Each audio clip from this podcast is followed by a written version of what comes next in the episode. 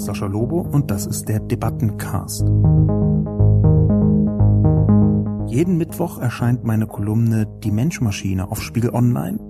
Die Redaktion sucht mir dann eine Handvoll Kommentare, vor allem aus dem Spiegel Online Forum raus, und hier im Debattencast reagiere ich darauf. Die Menschen schweigen, weil sie beim geringsten Abweichen von der vorgesehenen Meinung als Rassisten niedergeschrien werden. Ich finde es faszinierend, dass die Mehrheit hier im Forum leugnet, dass Deutschland ein Rassismusproblem hat. Laut Schreien, lieber Herr Lobo, tun ausdrücklich beide Seiten. Und in ihrer Selbstgerechtigkeit und ihrer Pauschalisierung tun sich beide Seiten nichts. So wird das nichts, Herr Lobo. Der einzige Weg gegen Extremismus ist, diesen bei sich zu entdecken, anzuerkennen und zu heilen. Und herzlich willkommen zu einer neuen Ausgabe des Debatten- und Reflexionscastes. Heute zur Kolumne mit dem Namen Rassismus und Integration. Wir schweigen Extremisten an die Macht. Zunächst aber wie immer die Zusammenfassung. Rassismus und Integration. Wir schweigen Extremisten an die Macht. Zu viele Menschen in Deutschland verstehen Unterhaltung das Halten der Schnauze. Dabei haben die sozialen Medien jede Möglichkeit geschaffen, sich an Debatten zu beteiligen und Stellung zu beziehen. Das Schweigen der anderen ist der Hauptgrund, warum eine kleine, aber lautstarke Minderheit von Rechtsextremen den Diskurs derart vergiften konnte. Jede Art von Empörung wird sofort mit dem unseligen Wort Shitstorm geschmäht. Dabei schwingt oft die Verachtung der öffentlichen Meinungsäußerung mit. Aber Empörung, die lautstarke Teilnahme an der Debatte, kann ein wichtiges demokratisches Korrektiv sein. Ab einem bestimmten Punkt der Debatte kann man zumindest als öffentlich wirksame Figur nicht mehr unpolitisch schweigen, und dieser Punkt ist mit sozialen Medien erheblich nach vorn gerückt. Doch Solidarität mit denen, die öffentlich Stellung beziehen, ist rar. Siemens-Chef Joe Kaeser, der im Mai auf Twitter offen Stellung gegen den nationalistischen Rassismus der AfD bezogen hat, steht 29 anderen schweigenden DAX-Vorständen gegenüber. In der Özil-Grindel-Situation schweigt niemand lauter und beschämender als Jogi Löw. Man kann Özil kritisieren für seine bewusste und sehr eindeutige Wahlkampfhilfe und sich gleichzeitig mit ihm solidarisieren, weil er rassistisch attackiert wurde und wird.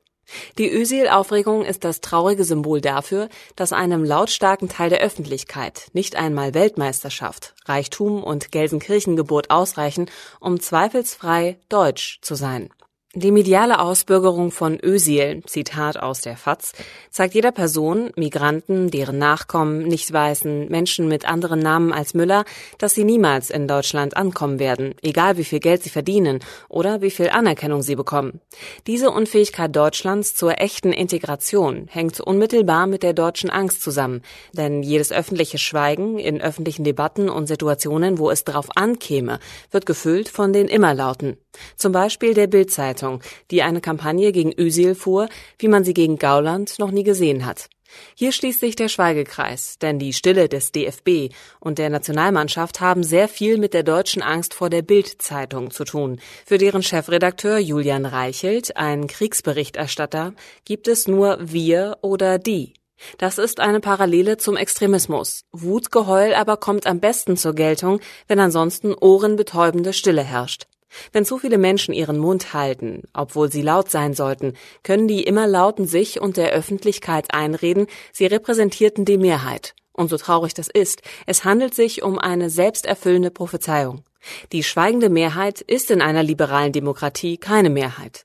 Eine stumme Mehrheit kann ohne großen Aufwand Extremisten an die Macht schweigen. Es beginnt damit, dass von vielen Leuten bezweifelt worden ist, dass es überhaupt um Rassismus geht. Özil hat das ja beschrieben und es ist ein großes Zweifeln aufgetreten bei einer Vielzahl von den Debattenteilnehmern. Die Debatte zieht sich ja seit der Özil-Erklärung ganz offen und davor auch schon auf verschiedenen Ebenen in etwas kleinerer Ausfertigung durch die Öffentlichkeit.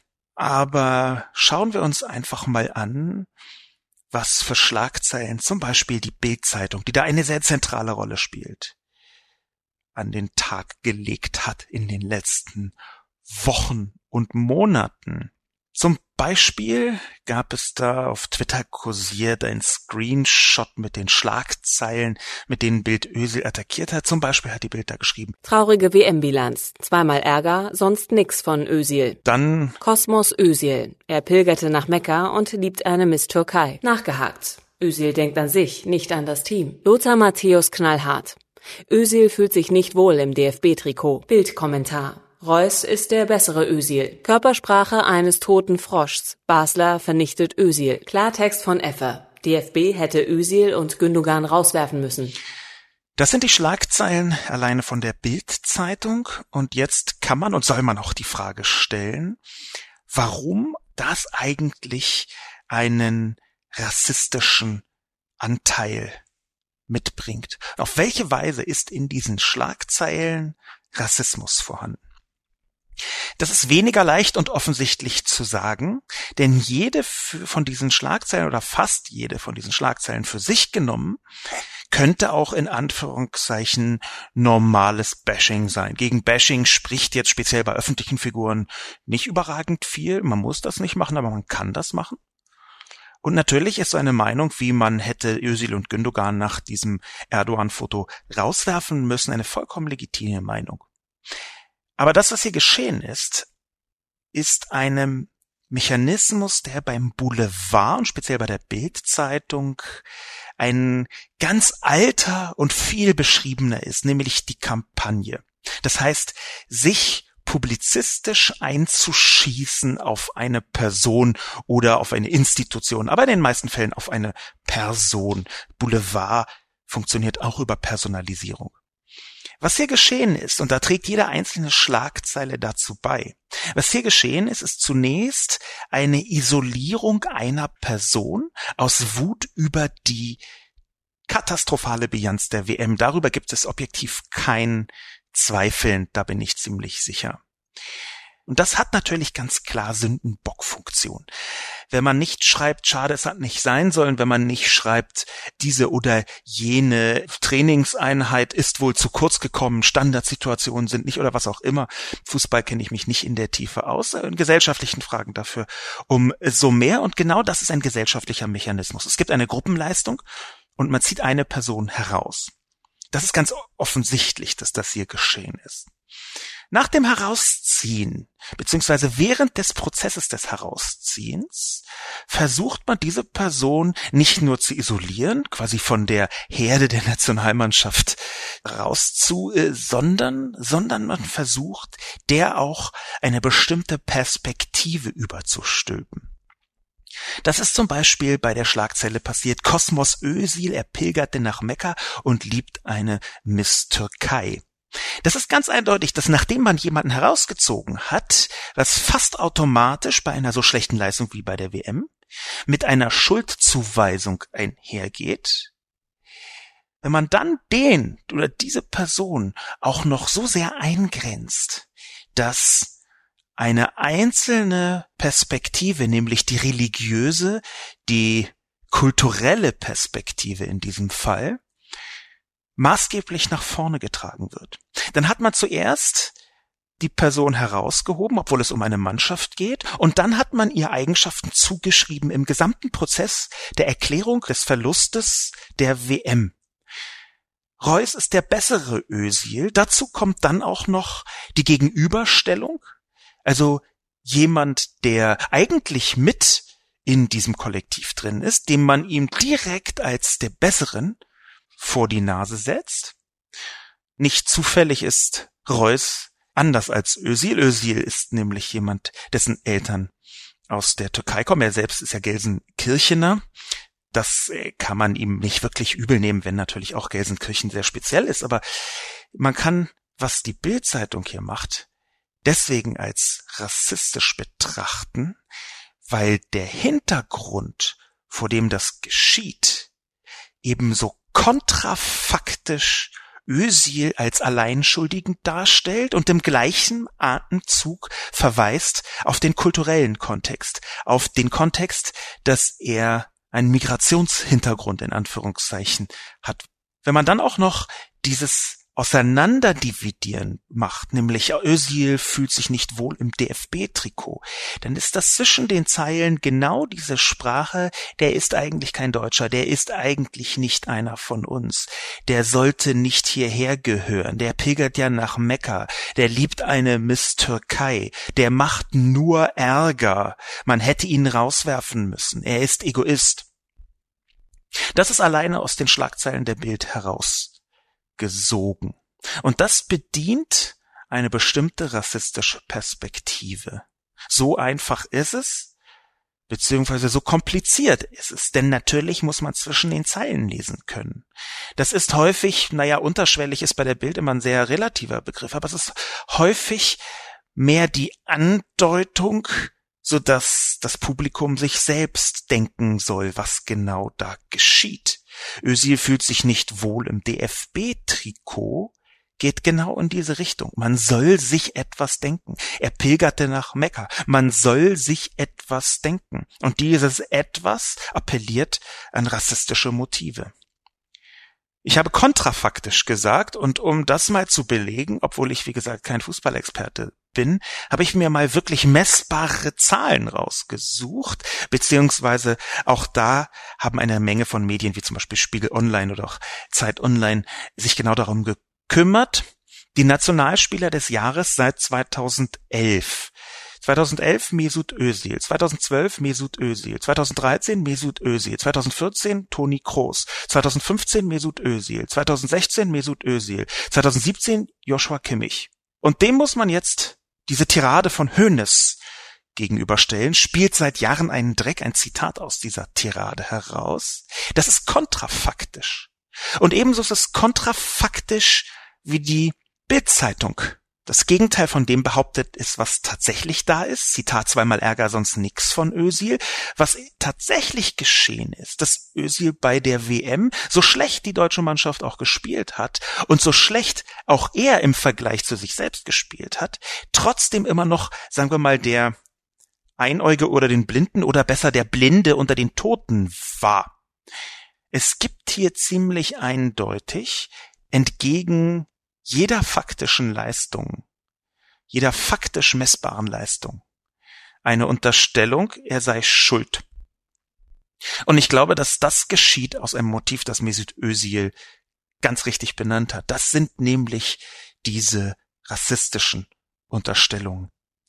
Die Frage, ob es tatsächlich bei der WM 2018 in Russland überhaupt rassistische Äußerungen gab, ist eine, die auch gestellt worden ist. Ob Özil zum Beispiel wirklich rassistisch angegangen worden ist. Und hier möchte ich etwas tun, was ich sonst nie tue, nämlich ein Magazin zu zitieren, was bei Rechten und Rechtsextremen enorm beliebt ist, wenn man von sozialen Medien ausgeht. Eins der meist geteilten Magazine im Netz bei Rechten und Rechtsextremen, nämlich Focus.de. Bitte aufpassen, ich möchte nicht die Plattform selbst als rechtsextrem bezeichnen, sondern nur, dass sie bei diesen Leuten hm, offenbar sehr häufig dazu führt, dass sie das teilen und deswegen beliebt ist. Aber wenn sogar Focus.de den ich, wie gesagt, sonst nie zitiere aus Gründen psychopolitischer Hygiene. Wenn die am 10. Juli geschrieben haben, Fremdenhass bei WM 2018.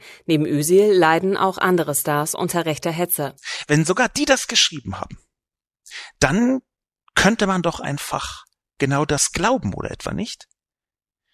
Zitat aus Focus.de vom beschriebenen Artikel. Der Fall Mesut Özil. Rassismus weitgehend ausgeblendet. Auch im vermeintlichen Klarstellungsinterview von DFB-Manager Oliver Bierhoff zur Causa Özil am Freitag tauchte ein wichtiger Aspekt nicht auf. Fremdenfeindlichkeit. Dass der Nationalspieler mit türkischen Wurzeln, immerhin Weltmeister 2014, nach seinen umstrittenen Fotos mit Präsident Erdogan nicht nur sachlich kritisiert wird, sondern im Zentrum einer Hasskampagne von rechts außen steht, spricht der Verband nicht offensiv an. So vermissen viele Fans des in Russland erfolglosen deutschen Teams eine schützende Hand über Özil. Eher haben sie den Eindruck, dass der 29-jährige Ex-Schalker nun den schwarzen Peter der WM-Pleite zugeschoben bekommt. Das ist ein Zitat von Focus.de, linker Umtriebe enorm unverdächtig. Und natürlich ist dieser schwarze Peter der WM-Pleite auch etwas, was die Bild-Zeitung direkt zugeschoben hat. Hier kritisiert also Focus.de die Bild-Zeitung zumindest indirekt als Teil einer Hasskampagne. Ganz offensichtlich. Was die DFB-Situation angeht, ist es auch relativ deutlich geworden. Hierzu hat sich ähm, zum Beispiel Cem Özdemir sehr deutlich geäußert. Äh, Im ZDF heute Journal vom 23. Juli sagte Cem Özdemir laut heute Journal Twitter-Account. Der DFB hätte sich vor Misut Özil stellen müssen, als AfD und andere versucht haben, diese Debatte für ihre Ziele zu missbrauchen. Sagt Cem Özdemir im heute Journal-Interview. Genau darum geht es. Genau das ist das, was ich in der Kolumne versucht habe zu skizzieren. Nämlich, natürlich muss man Özil kritisieren dafür, dass er dieses Foto gemacht hat, diese Fotos gemacht hat, dafür, dass er sehr eindeutig Erdogan bei der Wahl in der Türkei unterstützt hat. Natürlich hat er eine Wirkung, speziell auch auf die türkischstämmigen Menschen in Deutschland, die an der Wahl teilnehmen können, wo fast 60 Prozent, soweit ich weiß, gewählt haben, fast zwei Drittel sogar, gewählt haben pro Erdogan. Natürlich hat auf diese Menschen speziell und eigentlich auf eine Vielzahl von anderen Menschen auch, er ist weltberühmt, Özil eine Wirkung. Und natürlich kann man ihn und muss man ihn deswegen kritisieren. Das halte ich für essentiell. Aber dieses Aber ist deswegen entscheidend, weil ein Foto mit Erdogan eben kein Freibrief ist für rassistische Beleidigung. Rassismus ist etwas, wofür nur Rassisten verantwortlich sind, wie ich in meiner Kolumne auch geschrieben habe, und nicht etwa die Opfer, die sich irgendwie falsch verhalten waren, die zu auffällig waren, die zu viel Macht bekommen haben, die irgendetwas getan oder nicht getan haben. Man kann Özil nicht rassistisch kritisieren. Man kann ihm vorwerfen, dass er eine unglaublich hanebüchene Erklärung abgegeben hat, warum er sich da mit Erdogan fotografieren hat lassen. Der Mann ist 29 Jahre alt, er ist weltberühmt, er ist reich, er steht definitiv auf dem Höhepunkt seines Schaffens. Er ist in Großbritannien sehr geschätzt. Dort wurde er übrigens auch kritisiert für dieses Foto, aber bei weitem nicht so rassistisch, wie das in Deutschland geschehen ist, so wie ich das gesehen habe. Aber natürlich ist das eine die Kritik an Özil für dieses katastrophale Foto und das andere ist, ihn herauszupicken dem da ja damit ja eigentlich gar nichts zu tun habenden Debakel der WM. Das sind nur feine Unterschiede. Und trotzdem sind diese feinen Unterschiede sehr wichtig. Warum sind sie sehr wichtig? Weil diese ganze Ösi-Situation natürlich zu einem Zeitpunkt kommt, wo ohnehin über Rassismus in Deutschland diskutiert wird, über Integration, über mangelnde Integration, über fehlende Integrationskonzepte, über die Probleme von Integration, auch über die Probleme der Integration derjenigen Menschen, die in den letzten Jahren hierher gekommen sind, zum Beispiel, weil sie syrische Kriegsflüchtlinge waren oder sind. Das heißt, dieses ganze Thema Integration ist ohnehin gerade eine der größten Debatten. Ob das sinnvoll ist oder nicht, ist eine zweite Frage. Ob man die so führen muss oder nicht, ist eine dritte Frage. Aber natürlich spiegelt sich in der Ösil-Debatte auch ziemlich viel wieder von dem, was man eigentlich seit Jahren hätte sagen müssen. Das ist sogar ein positiver Punkt dieser Ösil-Debatte, nämlich, dass hier gesprochen wird, stellvertretend über eine Vielzahl von anderen Problemen. Das ist aber auch gleichzeitig das Negative, weil das sehr viel schwieriger macht, wirklich na, zumindest den Versuch einer fakten- und evidenzbasierten Diskussion zu führen. Emotionalität ist im Fußball eben etwas sehr Selbstverständliches. Deswegen ist diese Emotionalität, die hereinlappt, die Wut äh, über den Verlust der WM in der Vorrunde, lappt rein in die Integrationsdebatte. Und trotzdem sehe ich diese ganze Debatte nicht nur negativ. Schon um zu sehen, wo wer steht, eignet sich das ganz gut. Wer bereit ist zu differenzieren und wer eben nicht bereit ist zu differenzieren. Es kam in den Kommentaren vergleichsweise viel Zustimmung Es kam natürlich auch wie immer Kritik. Es gibt im Zeitalter der sozialen Medien einfach nichts mehr, was man ohne Kritik machen kann. Das ist auch völlig in Ordnung. Es ist auch äh, gut so.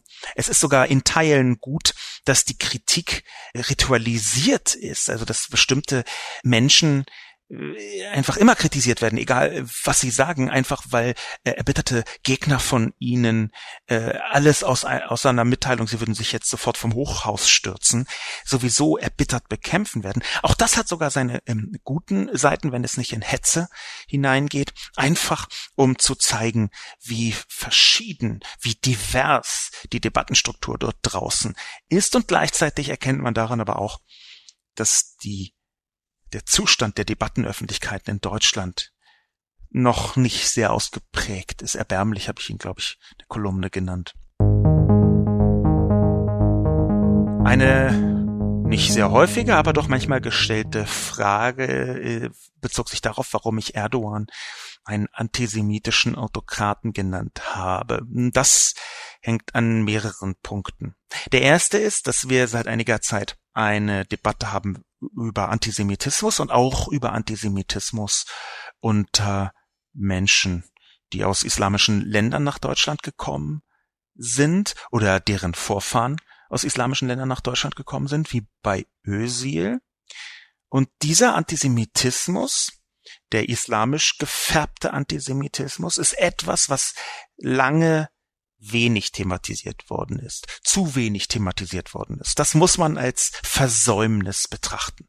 Gerade wenn man in Deutschland darauf beharren muss, nicht möchte, sondern muss, dass Deutschland eine Verantwortung hat gegenüber antisemitischen Umtrieben, antisemitischen Strömungen, antisemitischen, auch unterschwellig antisemitischen Denkweisen, dann ist es ein grobes Versäumnis zu wenig darüber gesprochen zu haben. Auch insgesamt zu wenig über Antisemitismus, auch den urdeutschen Antisemitismus, der immer noch da ist, der immer noch blüht, gesprochen zu haben, aber eben auch über den muslimisch gefärbten Antisemitismus.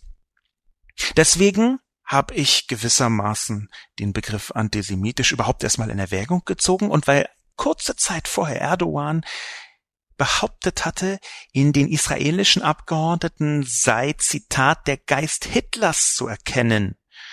Ich beziehe mich hier auf einen Artikel von der Standard.de vom 24. Juli, der ebenso überschrieben ist. Weil Erdogan kurz zuvor genau das getan hatte, habe ich mich zu diesem Begriff antisemitisch entschlossen. Denn diese Schuldumkehr, Juden sind heute Hitler, Israelis sind heute Hitler. Diese Schuldumkehr ist ein sehr klassisches antisemitisches Muster. Dafür muss man gar nicht erst die vielen unterschiedlichen Aspekte von Erdogan mitbemühen, die ebenfalls antisemitische Züge tragen, wie zum Beispiel die von ihm propagierten Verschwörungstheorien. Er sprach von jüdischen Finanziers aus New York, äh, die quasi eine Art Pressekampagne gegen ihn steuern würden, als die New York Times über ihn schrieb. Auch das sind antisemitische Muster. Er scheint, das ist inzwischen vergleichsweise gut einzuschätzen, er scheint äh, die Hamas mit zu finanzieren oder zumindest zu unterstützen, die auch in der Türkei vergleichsweise offen operiert und Unterstützung zu erhalten scheint. Die Hamas, wir erinnern uns, eine terroristische Organisation, die Israel vom Boden auslöschen möchte. Da ist nicht mehr viel Interpretationsspielraum über Antisemitismus. Deswegen habe ich Erdogan so genannt. In die Kommentare hineingesprungen. Agelbak schreibt Schwarz-Weiß. Sorry, aber Schwarz-Weiß malen tun doch all die prinzipientreuen Guten, die nur gut oder schlecht kennen. Die Menschen schweigen, weil sie beim geringsten Abweichen von der vorgesehenen Meinung als Rassisten niedergeschrien werden. Ein Wort, gegen das man nicht diskutieren kann, das kein diskutieren will. Und das leider dabei ist, durch den inflationären Gebrauch seine wichtige Bedeutung zu verlieren. Weil man es vielleicht doch unangebracht findet, wenn sich ein Nationalspieler mit dem diktatorischen Präsidenten vertraulich ablichten lässt. Dann ist man natürlich ein Rassist. Wenn man sich wundert, dass einem vorgeworfen wird, dass man jemand nicht ganz oder gar als Deutschen annimmt, der sich scheinbar selbst als Türke fühlt. Ich finde es gut, dass Löw schweigt, denn was immer er sagen würde, egal was, die Presse würde es zerfetzen, um nur wieder eine schöne Schlagzeile, einen Skandal zu haben. Ihr habt keinen Platz mehr für Zwischentöne. Agelback versucht zu differenzieren und das ist erstmal schön. Ich glaube allerdings, dass Agelbach auf mehreren Ebenen nicht die richtige Perspektive wählt. Und man kann hierzu sehr unterschiedliche Perspektiven haben. Der erste Punkt ist, dass man es natürlich unangebracht finden kann, wenn sich ein Nationalspieler mit einem diktatorischen Präsidenten vertraulich ablichten lässt. Mehr noch, es handelt sich ja bei dem, was ich gerade vorgelesen habe, um ein Kommentar zu meiner Kolumne, in dem ich genau das sage. Und trotzdem hat mich niemals, niemand als Rassist bezeichnet. Und wenn doch, dann wäre es mir jetzt auch nicht so wichtig. Es ist einfach sachlich falsch, Agelback, das unter meine Kolumne zu schreiben, wo ich genau das getan habe. Ich habe genau das getan. Ich habe gesagt, er, Özil hat einen großen Fehler gemacht. Er ist dafür verantwortlich, sich mit diesem diktatorischen Präsidenten fotografieren zu lassen.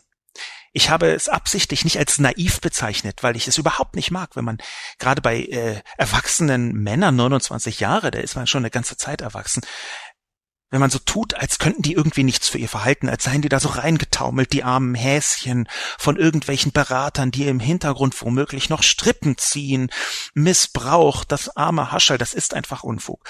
Özil ist sehr wohl verantwortlich für das, was er tut. Er hat sich dafür entschieden und man kann, vielleicht muss es man sogar übel nehmen, gerade aus der Perspektive von Türken in Deutschland, von türkischstämmigen Menschen in Deutschland, die nicht nur Probleme haben mit Erdogan, sondern die und deren Familien unter Erdogan in einer Weise leiden, die man als faschistoid begreifen kann. Hier steht diktatorisch, das ist völlig klar, dass Erdogan in eine diktatorische Richtung abgeglitten ist. Das ist nicht nur meine Einschätzung, sondern auch die von sehr, sehr vielen Experten und Expertinnen aus der Türkei, in der Türkei. Das heißt, natürlich ist man dann eben nicht Rassist, wie sie geschrieben haben, wenn man ihn kritisiert. Und es ist einfach auch ein Muster unserer Zeit, dass, so fürchte ich, man nicht immer gleich bei der ersten Kritik sofort beleidigt zu Boden gucken kann. Die Menschen schweigen, weil sie beim geringsten Abweichen von der vorgesehenen Meinung als Rassisten niedergeschrien werden. Das halte ich für kompletten Unfug. Es ist tatsächlich so, dass Rassismus häufiger benannt wird. Aber was ist denn Agelbach, wenn Rassismus tatsächlich so allgegenwärtig ist, dass man eigentlich den ganzen Tag zu tun hätte, wenn man ihn benennen wollen würde? Was wäre denn dann? Nur einfach als Gedankenmodell. Sollte man dann einfach Rassismus nicht mehr benennen, weil die armen Leute, die Rassismus ausüben, ja dann irgendwie sich schlecht fühlen? Das halte ich für falsch. Man muss es aushalten, wenn man so genannt wird. Und Rassismus ist eben nicht, wie Ackelback unterstellt, ein Wort, gegen das man nicht diskutieren kann, sondern ganz im Gegenteil, wenn man es ernst nimmt, diesen Vorwurf, dann setzt man sich damit auseinander. Wenn man sagt, du, das ist rassistisch, dann sollte die andere Person sich überlegen, stimmt das in diesem Fall? Habe ich hier tatsächlich einen Fehler gemacht? Und leider ist es aus meiner Perspektive so, dass bestimmte rassistische Denkmuster so weit verbreitet sind, so tief auch in unseren eigenen Gedankenmustern drin sind, dass es sehr leicht ist, Rassismen weiter zu verbreiten.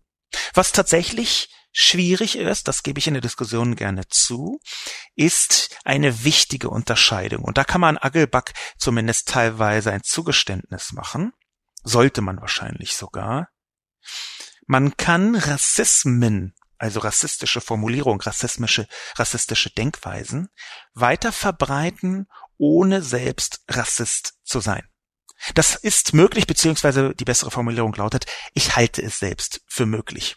Dass man bestimmte Formulierungen verwendet, ohne wirklich politisch dahinter, konzeptionell dahinter zu stehen, wie das Rassisten tun. Und wenn also jemand einen, einen Rassismus, bestimmte Rassismen verbreitet, wenn jemand eine rassistische Formulierung wählt und dann als Rassist bezeichnet wird, dann kann sich tatsächlich ein bisschen eine Unterschiedlichkeit ergeben. Dann kann sich ein Spalt öffnen. Die Frage ist nämlich, ob es dieser Anwurf des Rassismus, der leider sehr häufig stimmt, nicht häufig besser zu ersetzen wäre durch einen Begriff, du hast da gerade was Rassistisches gesagt. Das heißt nicht, dass man Rassismus nicht benennen soll. Es heißt aber vielleicht, dass man, wenn man tatsächlich diskutieren möchte, dass man versuchen kann, Rassismen eher zu benennen als Rassisten, auch wenn es verdammt viele Rassisten gibt, wie wir jetzt auch gerade wieder sehen. Insofern kann man hier ein kleines Teilzugeständnis an Agilbuck machen, beziehungsweise besser kann ich ein Zugeständnis an Agilbuck äh, machen. Ausklingen möchte ich mit einem Punkt, den Agilbuck angesprochen hat, man, wenn man sich wundert, dass einem vorgeworfen wird, dass man jemanden nicht ganz und gar als Deutschen annimmt, der sich scheinbar selbst sehr als Türke fühlt, das geht davon aus, dass man sich nur als Deutscher oder nur als Türke fühlen könne. Das ist also so eine Art Schwarz-Weiß-Ding wäre, so ein polares, digitales 0-1-1-0. Man kann nur das eine oder das andere sein. Das ist aus meiner Perspektive falsch. Man kann natürlich darüber diskutieren, und ich glaube auch nicht, dass es sich sinnvoll diskutieren lässt anhand von Ausweisen, anhand von Staatszugehörigkeiten. Ich glaube schon, dass es etwas besser zu diskutieren ist anhand von Identitäten. Ich glaube, dass man sowohl eine deutsche wie auch eine türkische Identität haben kann. Und ich glaube, dass der Mensch in der Lage dazu ist, eigentlich diese beiden Identitäten mit sich herumzutragen und abzuwägen und zwischen ihnen hin und her zu spielen und etwas, sagen wir mal, lockerer damit umzugehen, wie Standbein, Spielbein zum Beispiel. Ich glaube, dass das möglich ist. Ob das so häufig in der Praxis gelingt, ist eine andere Frage.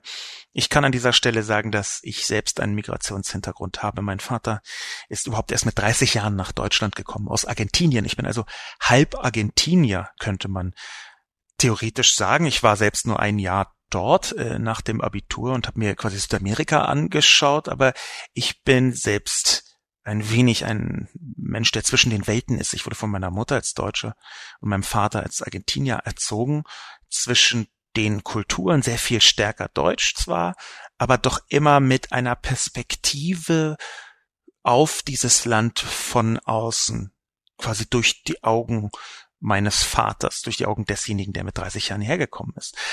Deswegen kann ich sehr gut einschätzen, obwohl ich wahnsinnig deutsch aussehe, kann ich sehr gut einschätzen, wie dieses Gefühl zwischen den Kulturen, dieses Gefühl mit beiden Kulturen sich anfühlen mag. Und ich glaube, dass beides möglich ist.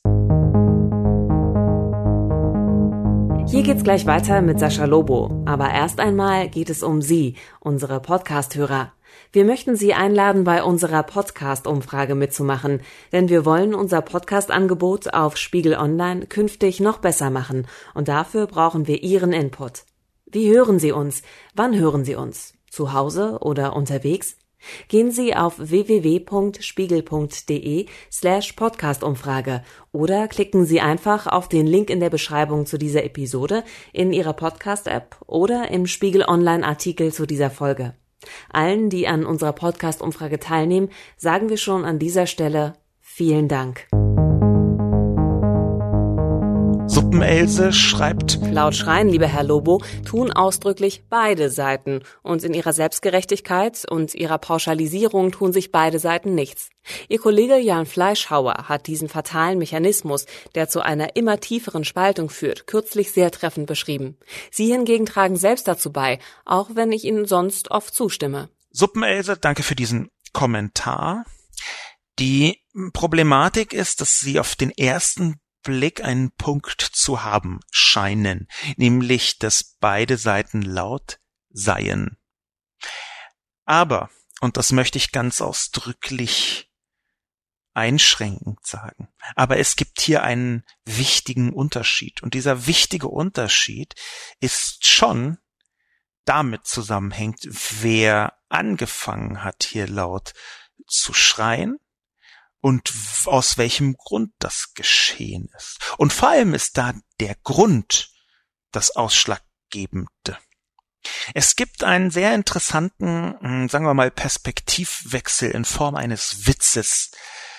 Dieser Witz geht so, dass zwei äh, Männer sich prügeln. Die Polizei kommt dazu und trennt die beiden und befragt sie, wie das geschehen konnte, diese Schlägerei.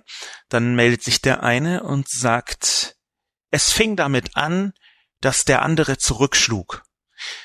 Dieser Scherz verweist sehr stark darauf, dass es hier gegenseitige Bedingungen gibt und dass die ziemlich dramatisch unterschieden werden müssen. Es gibt tatsächlich Lautstärke auf beiden Seiten. Aber das Problem bezieht sich sehr viel eher auf den Alltag. Das Problem bezieht sich auf genau das, was ich bei Joe Kaiser zum Beispiel gesehen habe. Joe Kaiser, der Vorstandsvorsitzende von Siemens, beschreibt, wie Menschen, die es könnten, nichts sagen, die sie nicht aufstehen, die nicht laut sind gegen rassistische Umtriebe. Und man merkt das besonders, wenn man anfängt, selbst dagegen laut zu sein. Es ist schon so, liebe Suppenelse, dass es auf beiden Seiten Lautstärken gibt. Nach meinem Dafürhalten ist die rechte, rechtsextreme Seite extrem viel lauter. Aber der Punkt ist doch, dass es hier nicht um rechts, rechtsextrem und die andere Seite im Sinne von links oder linksextrem geht. Das Gegenteil, ich kann es immer nur wiederholen, das Gegenteil von rechtsextrem ist nicht rechtsextrem. Das Gegenteil von rechtsextrem ist demokratisch. Das Gegenteil von rechtsextrem ist an Grundrechten für alle Menschen interessiert. Das Gegenteil von rechtsextrem ist an Menschenrechten interessiert. Insofern kann ich dieses Gegenüberstellen von beiden Seiten hier so nicht akzeptieren. Es ist eigentlich eine rechte und rechtsextreme Seite auf der einen Seite und auf der anderen Seite sollten alle anderen sein. Und zwar sehr divers, von konservativen, sehr konservativen bis linken, linksliberalen, sehr linken Menschen. Förster Chris schreibt, Özil eignet sich nicht für die Debatte, aber die soll ihn verteidigen. Özil hofiert und unterstützt einen ultranationalistischen, autokratischen, korrupten Rassisten, Erdogan. Wie kommst du darauf, Herr Lobo, dass jemand eine solche Person solidarisch unterstützen sollte? Ja, es gab und gibt rassistische Äußerungen über Özil, die gehen nicht. Aber Özil stört Rassismus lediglich, wenn er ihn selber trifft. Özil äußerte sich noch nie über Rassismus außer in den inhaltsleeren und letztlich sinnfreien FIFA-Slogans. Özil äußerte sich jetzt ausführlich über Grindel, wirft ihm Rassismus vor, wegen seiner freien Meinungsäußerung vor mehr als 15 Jahren. Übrigens auch ein Präsident. Das kann man Grindel vorhalten und unterstützen würde ich eine solche Person auch nicht. Nur äußerte sich Özil mit keinem einzigen Wort zu den Menschenrechtsverletzungen in der Türkei, mit keinem Wort über das demokratiefeindliche Gebaren Erdogans in seinen Posts. Wie glaubhaft ist eine solche Person dann namens Özil? Null. Deshalb sollte man lieber schweigen und eine solche peinliche Person nicht noch mit solchen Beiträgen aufwerten. Dann kann man auch solche Debatten zurechtführen. Chris Förster hat einen wichtigen Punkt angesprochen, dem ich zu, bis zu einem bestimmten Grad zustimmen kann und dann aber erbittert widersprechen möchte. Es ist absolut richtig, dass man Ösel kritisieren kann. Das tut Chris Förster auch hier in diesem Beitrag und zwar vollkommen zu Recht. Özil ist tatsächlich eine problematische Person insofern, als dass sie sich mit Erdogan hat fotografieren lassen, mehrfach. Aber, und das ist ziemlich essentiell, Özil ist gleichzeitig auch Fußballer. Und als Fußballer, glaube ich, gelten nicht unbedingt immer die Regeln bei der Teilnahme an der öffentlichen Debatte, die, sagen wir mal, für Intellektuelle gelten. Das ist keine Entschuldigung. Das soll auch keine Entschuldigung sein. Und es gibt eine ganze Reihe von Leuten, zum Beispiel einen kurdischen Fußballer, der quasi Berufsverbot in der Türkei bekommen hat, die von türkischen rassistischen, nationalistischen Umtrieben unmittelbar betroffen sind. Das ist vollkommen klar. Ultranationalismus ist in der Türkei ein riesiges Problem und Erdogan ist äh, die Leitfigur dieses Problems. Und natürlich hätte Özil das kritisieren können, vielleicht sogar müssen. Und trotzdem darf man den Kampf gegen Rassismus nicht im Detail abhängig machen davon, was die betroffene Person jetzt gesagt hat oder nicht gesagt hat. Und zwar in dem Moment, wo ihre Herkunft als Kritikpunkt funktioniert, wo ihr Aussehen als Kritikpunkt funktioniert oder wo ihr Name als Kritikpunkt funktioniert. Insofern Natürlich ist Özil nicht glaubhaft. Natürlich hat sich Özil zum Handlanger eines Autokraten gemacht. Natürlich hätte Özil bei hundert Gelegenheiten vorher stärker gegen die Unterdrückung im der Türkei Stellung nehmen können. Und trotzdem glaube ich, genau das ist ja die Essenz meiner Kolumne, steht Özil hier als Symbol für eine Vielzahl von Menschen in Deutschland mit Migrationshintergrund oder mit Eltern, Großeltern, Urgroßeltern, die aus anderen Ländern gekommen sind. Und für diese große Zahl ist Özil ein Symbol, das die Solidarität dann eben doch wieder verdient hat. Rassistische Beschimpfungen gehen auch dann nicht, und zwar echt dann explizit nicht, wenn jemand einen Fehler gemacht hat, wenn jemand schlimme Haltungen geäußert hat, wenn jemand ein Verbrechen begangen hat. Die Handlung eines Individuums, egal welche Handlung eines Individuums, ist niemals ein Freibrief für Rassismus. Man kann Ölsil als alles Mögliche beschimpfen, aber man kann ihn nicht rassistisch beschimpfen. Das ist der Unterschied, den man machen muss, aus meiner Perspektive.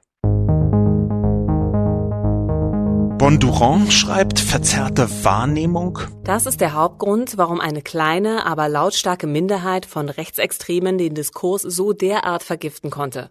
Das Schweigen der anderen. Ich weiß nicht, in welchem Land Lobo lebt. In dem Land, in dem ich lebe, wird seit Jahren, wenn nicht Jahrzehnten, von allen Wohlgesinnten quasi ununterbrochen gegen rechts geredet und keineswegs geschwiegen. Im gesamten öffentlich-rechtlichen Sektor, beim Spiegel, bei der Zeit, bei der Welt, bei der FAZ, ja selbst da, Wolfgang Niedecken und Herbert Grönemeyer erheben entsprechend ihre Stimme immer und immer wieder. Das gesamte deutsche Kabarett wird nicht müde, seinen tapferen Kampf zu führen und, und, und. Und natürlich, ganz vorne in der Bewegung, die Kolumnisten von Spiegel Online, hießen sie Dietz oder Stokowski, Lobo oder Augstein und so weiter und so weiter. Verblüffend ist allerdings, dass der Anteil der Rechtswähler trotzdem immer weiter zunimmt. Vielleicht deswegen? Bondurant hat mehrere wichtige Punkte angesprochen, wenn ich auch glaube, dass die Perspektive, ähm, sagen wir mal, nicht vereinbar ist mit den sachlich messbaren äh, Eckpunkten der Debatte. Eine kleine, aber lautstarke Minderheit von Rechtsextremen konnten den Diskurs vergiften. Das habe ich sehr ausdrücklich geschrieben, bezogen auf die letzten Jahre, ungefähr seit 2015, seit dem, also dem Erstarken der AfD ganz konkret. Seitdem ist es tatsächlich so, dass der Diskurs vergiftet ist auf eine Weise, dass das einzige Thema zu sein scheint Flüchtlinge, Ausländer, Kulturen und so weiter und so fort. Also dieser Großbereich, in dem so wahnsinnig viele Rechte, zum Beispiel in sozialen Medien, aufgefallen sind durch menschenverachtende, menschenfeindliche Äußerungen. Dieser ganze Bereich ist so sehr der quasi einzige Talking Point geworden, dass sogar die Union, also die Verbindung aus CDU und CSU, bis an den Rand ihrer Existenz gebracht worden ist. Das gab es vorher seit über 40 Jahren nicht und in dieser Intensität vermutlich noch nie. Das ist deswegen geschehen, weil diese kleine, lautstarke Minderheit von Rechtsextremen die Veränderungen durch die stark erhöhte Migration als Anlass genommen hat, um dem ganzen Diskurs ihren eigenen Stempel aufzudrücken. Man hätte, und das ist am Anfang sogar geschehen, diese Wanderungsbewegung, die Flüchtlingsbewegung seit 2014, 2015 auch aus einer anderen Perspektive betrachten können. Das Stichwort Willkommenskultur ist dafür ein schönes Beispiel. Man hätte das aus einer anderen Perspektive sehen können. Aber diese Perspektive wird heute fast begriffen als Entschuldigung. Man muss sich dafür entschuldigen, so nach Meinung einer Vielzahl von Leuten, dass man Kriegsflüchtlinge begrüßt hat und dass das so ist, dass es am Anfang eine Willkommenskultur gab und dass heute Wendepunkte beschworen werden auf Covern von national extrem viel verbreiteten Zeitungen, Zeitschriften, dass heute mit weitem Abstand das häufigste, meistdiskutierte Thema alles rund um die ach so schlimmen Flüchtlinge ist. Das ist natürlich eine Diskursverschiebung. Und die Diskursverschiebung hat eine Wirkung, da referenziere ich wieder auf die Unionskrise. Wenn eine Krise so groß sein kann, dass der Innenminister der Bundesrepublik Deutschland äh, amtierend ist, dass Horst Seehofer jedenfalls noch, Dinge sagt, die darauf hindeuten, dass er den Bruch mit der Bundeskanzlerin möchte, dass er die Bundeskanzlerin im Grunde seines Herzens dafür verachtet, was sie 2015 angeblich getan habe. Wenn Begriffe wie in Anführungszeichen Asyltourismus Eingang finden, dann ist das natürlich eine Diskursverschiebung.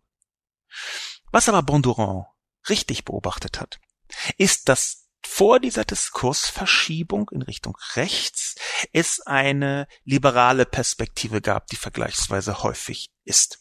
Allerdings ist hier auch wieder die Fehleinschätzung, dass gegen rechts automatisch links sei. Das ist nicht so. Wenn in der FAZ, nehmen wir dieses Beispiel, ein Artikel steht, der sich gegen Rechtsextreme richtet, dann ist das nicht links, dann ist das demokratisch, dann ist das der Grundzug einer liberalen Demokratie, gegen Rechtsextremismus zu sein. Das ist die Essenz der liberalen Demokratie, gegen Rechtsextremismus zu sein. Die Essenz der liberalen Demokratie, lieber Bondurant, liebe Bondurant, ist eben nicht zu sagen, dass Menschenrechte selektiv wirksam sind, nur für Deutsche, nur für Europäer. Das ist die Essenz. Wenn man nicht akzeptieren will, dass Menschen ertrinken, dann hat das nichts mit links oder rechts zu tun, sondern mit Anstand. Das ist eigentlich etwas gewesen, was nicht in Frage stand. Es wird wieder in Frage gestellt. Und dagegen kann man sich wehren, egal ob man links oder rechts oder ganz links ist oder konservativ. Und wenn man das nicht tut, wenn man wie Demonstranten in Dresden ruft, ersauft doch, ersauft doch, ersaufen, ertrinken, dann ist man rechtsextrem. Flauschi schreibt, ich finde es faszinierend, dass die Mehrheit hier im Forum leugnet, dass Deutschland ein Rassismusproblem hat. Wie blind und taub muss man durch den Alltag gehen, um das nicht zu sehen. Die AfD und Pegida waren, sind sogar offen rassistisch. Wenn man das einfach mal als Basis nimmt und ein paar Sympathisanten hinzunimmt, dann dürfte man bei mindestens 25 Prozent liegen. Danke für diesen Beitrag, Flauschi. Natürlich ist es doof, wenn man sich anhören muss, dass man etwas Rassistisches gesagt hat, wenn man, dass man Rassismen verbreitet hat.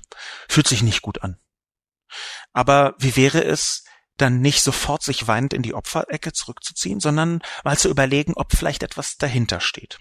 Ob vielleicht etwas im eigenen Verhalten tatsächlich falsch war oder schwierig oder ungünstig oder ob man einem Missverständnis aufgesessen ist oder ob man vielleicht jemanden angeschaut hat und ihn nur aufgrund des Aussehens, zum Beispiel der Hautfarbe, irgendwie merkwürdig behandelt hat.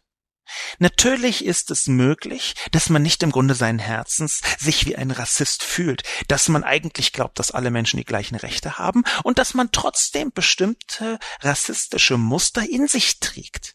Und das ist nicht nur möglich, sondern das ist extrem verbreitet, das ist sogar die Normalität. Ich kann es ganz offen auch bei mir selber beobachten.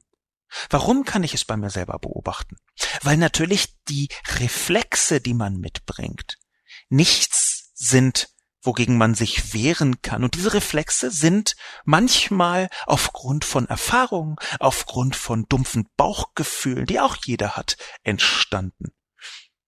Aufklärung bedeutet auch, sich mit den eigenen Reflexen auseinanderzusetzen, die eigenen Vorteile zu, zu, betrachten, zu isolieren und sich dann zu überlegen, ob es sinnvoll ist, nach den eigenen Vorteilen und den eigenen Ressentiments zu handeln. Und die sind, wie gesagt, in jeder Person, auch in mir drin. Insofern weist Flauschi sehr richtig darauf hin, dass Deutschland ein Rassismusproblem hat, ein strukturelles Rassismusproblem sogar, weil bestimmte Mechanismen den Menschen in Fleisch und Blut übergegangen sind, nämlich zum Beispiel Menschen mit einer Hautfarbe, die nicht weiß ist, sofort nur anhand dieser Hautfarbe einzusortieren. Man muss nicht hauptberuflich Rassist sein, um trotzdem rassistische Denkstrukturen ganz unbewusst mit sich herumzutragen. Und genau deswegen kann man Vorwürfe, man hätte sich jetzt rassistisch geäußert, vielleicht auch nicht immer nur abstreiten und leugnen und sagen, ach, alles totaler Quatsch, es ist doch egal, ich weiß, sondern vielleicht dem nachspüren. Ich versuche das auch, ich versuche das nicht immer, manchmal ist das etwas, sagen wir mal, schwierig, aber ich versuche das auch, wenn ich solche Hinweise bekomme. Ich habe mehrfach schon Sachen gesagt, die nicht günstig waren. Und ich habe dann versucht, drüber nachzudenken. Das erfordert eine gewisse mh, hm, Reflexionsfähigkeit. Das erfordert auch eine gewisse, sagen wir mal, Kraft zu sagen, oh ja, da könnte es, vielleicht habe ich tatsächlich einen Fehler gemacht. Es erfordert doppelt so viel Kraft, das auf der Bühne zu tun. Wenn man quasi auf der Bühne der sozialen Medien steht, dann zu überlegen, habe ich vielleicht einen Fehler gemacht, das ist doppelt so schwer. Und trotzdem glaube ich, dass es sinnvoll ist und vielleicht ist es sogar der einzige Weg. Was Nu schreibt? So wird das nichts, Herr Lobo. Der einzige Weg gegen Extremismus ist, diesen bei sich zu entdecken, anzuerkennen und zu heilen. Ansonsten bearbeitet man pausenlos die eigenen gespaltenen Persönlichkeitsanteile beim sogenannten anderen. Was für ein Irrsinn, dass wir im 21. Jahrhundert trotz 2000 Jahren Christentum, 2500 Jahren Buddhismus, 1300 Jahren Islam und einem Jahrhundert Quantenphysik, die alle diese Erkenntnis predigen, immer noch auf die Jagd nach dem externen Bösen gehen. Was nu hat einen Punkt und einen anderen Punkt hat was nu nicht. So wird das nichts, Herr Lobo, diese Ansprache bezieht sich ja direkt auf mich. Der einzige Weg gegen Extremismus ist, diesen bei sich zu entdecken, anzuerkennen und zu heilen. Es tut mir wahnsinnig leid, was du. Das ist ein wichtiges Stück dieses Weges gegen Extremismus, was ich gerade auch schon versucht habe zu skizzieren. Danke für diesen Hinweis, was nu, dass jeder sich fragen muss, wo sitzt er denn zum Beispiel bestimmten Vorteil, Vorurteilen auf. Es ist aber nur ein Teil des Weges, was nur. Der zweite Teil des Weges ist natürlich auch bei anderen Menschen darauf hinzuweisen, wenn sie menschenfeindlich sind.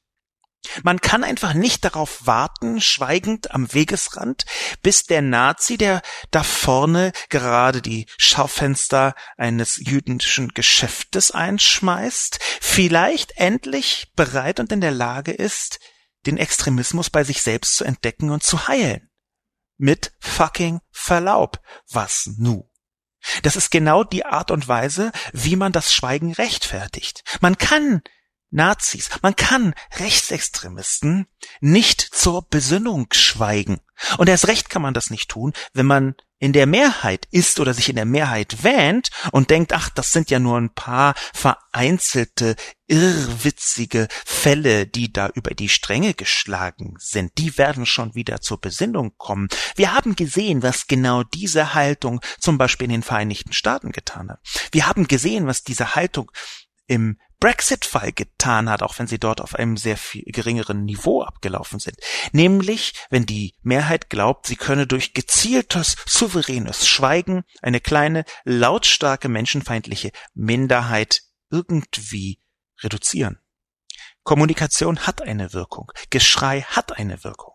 Das ist ja das Einzige, was an dieser Rechtsverschiebung der letzten Jahre das Positive ist, nämlich dass ganz offensichtlich die Annahme, dass Debatten eine Wirkung haben können, richtig ist. Bescheuerterweise ist die Debatte jetzt in eine andere Richtung gegangen, so dass man wieder darüber äh, diskutieren kann, ob es jetzt sinnvoll ist, Menschen ertrinken zu lassen oder nicht. Aber die Debatte hat ganz offensichtlich eine Wirkung. Daran kann man sich, wenn es ganz schlimm wird, vielleicht etwas hochziehen, wenn die Debatte eine Rechtsverschiebung bringen konnte, kann sie vielleicht auch wieder eine Verschiebung vom Rechten weg ins Menschenfreundliche, ins Grundrechtliche, ins Menschenrechtliche hinein ergeben. Das hoffe ich jedenfalls. Abgesehen davon finde ich es nicht sinnvoll, was nur 23 hier mit 2000 Jahren Christentum, 2500 Jahren Buddhismus, 1300 Jahren Islam zu argumentieren. Es kommt mir nicht so vor im 21. Jahrhundert, als seien Religionen für sich genommen so friedensstiftend, wie das gepredigt wird von diesen Religionen selbst. Und zwar keine von den genannten. Wir haben bei allen von diesen genannten in den letzten 2000 Jahren eine Vielzahl von Entwicklungen gehabt, die hochproblematisch sind. Die jüngste hochproblematische ist auf den Islam bezogen sehr einfach identifizierbar. So ein Phänomen wie islamischer Staat ist beim besten Willen kein Ausweis, liebe Wasnu, lieber Wasnu 23, dass man das Predigen von religiösen Prinzipien jetzt als moralischen Maßstab benutzen sollte. Das nur als kleinen Nebenbereich. Ich möchte damit übrigens nichts ganz Prinzipielles über Religionen insgesamt sagen. Ich möchte damit nur sagen, dass diese Verallgemeinerung im Sinne von 2000 Jahren, 2500 Jahren, 1300 Jahren verschiedener Religionen wenig als Argument taugt. Schließlich möchte ich auf eingehen auf ein Argument, das sowohl von einer Person namens Im Ernst 56 wie auch von Freidenker 49 gebracht worden ist als Schlussakkord. Das ist nämlich die Perspektive, dass wenn die bisher nicht besonders laute Mehrheit aufsteht und anfängt zu sprechen, ja vielleicht gar nicht das rauskommt, was ich mir wünsche, in Anführungszeichen. Im Ernst 56 hat das so geschrieben. Wir schweigen die Extremisten an die Macht. Hier stellt sich die Frage nach Ursache und Wirkung und den Einfluss der sozialen Netzwerke auf die politische Meinungsbildung.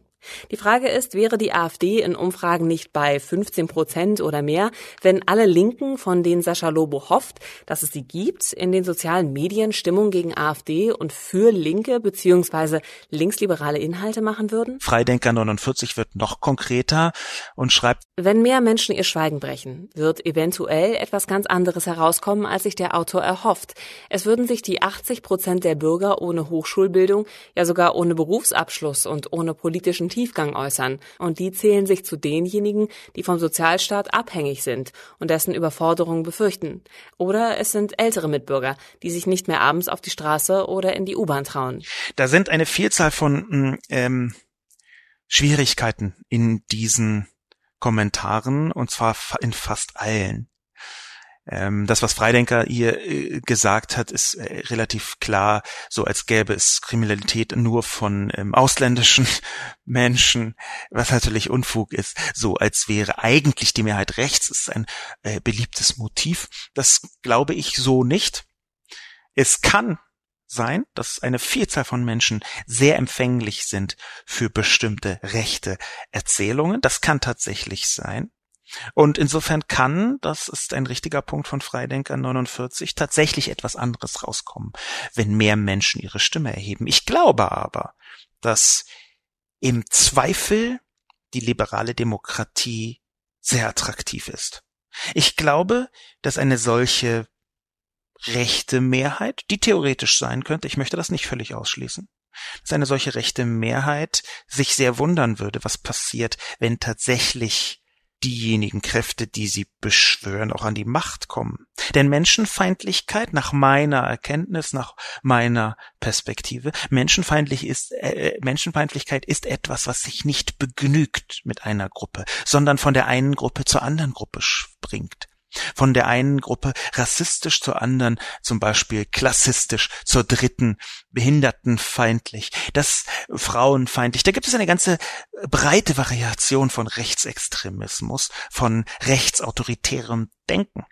Das heißt, ich glaube, dass der große Vorteil der liberalen Demokratie gerade darin liegt, dass sie eingemeindet statt auszugrenzen, dass sie so viele Menschen wie möglich eingemeindet und dass Ausgrenzung nie zu Ende ist sondern dass Ausgrenzung immer so weit äh, funktioniert, bis halt nur noch eine klitzekleine Gruppe vorhanden ist, die dann mit autoritären Mitteln versucht zu regieren. Tatsächlich aber ist die gesamte Fragestellung, was passiert eigentlich jetzt in Zukunft, eine, die größer ist als das, was hier beschrieben worden ist. Ich bin selbst nicht sicher, in welche Richtung es geht. Ich bin selbst gespalten, nicht in meiner Haltung, die ist offen linksliberal und dafür werde ich kämpfen für die liberale Demokratie. Aber ich bin gespalten, was die verschiedenen Arten und Weisen angeht, wie man die liberale Demokratie verteidigen kann. Und diese Gespaltenheit ist, glaube ich, symptomatisch im Moment. Was meine ich damit konkret? Und das lässt sich an solchen Kommentaren wie von im Ernst 56 oder Freidenker sehr gut sehen. Was meine ich konkret? Zum Beispiel die Frage, wie anfällig ist die deutsche Bevölkerung insgesamt für antieuropäische Erzählungen?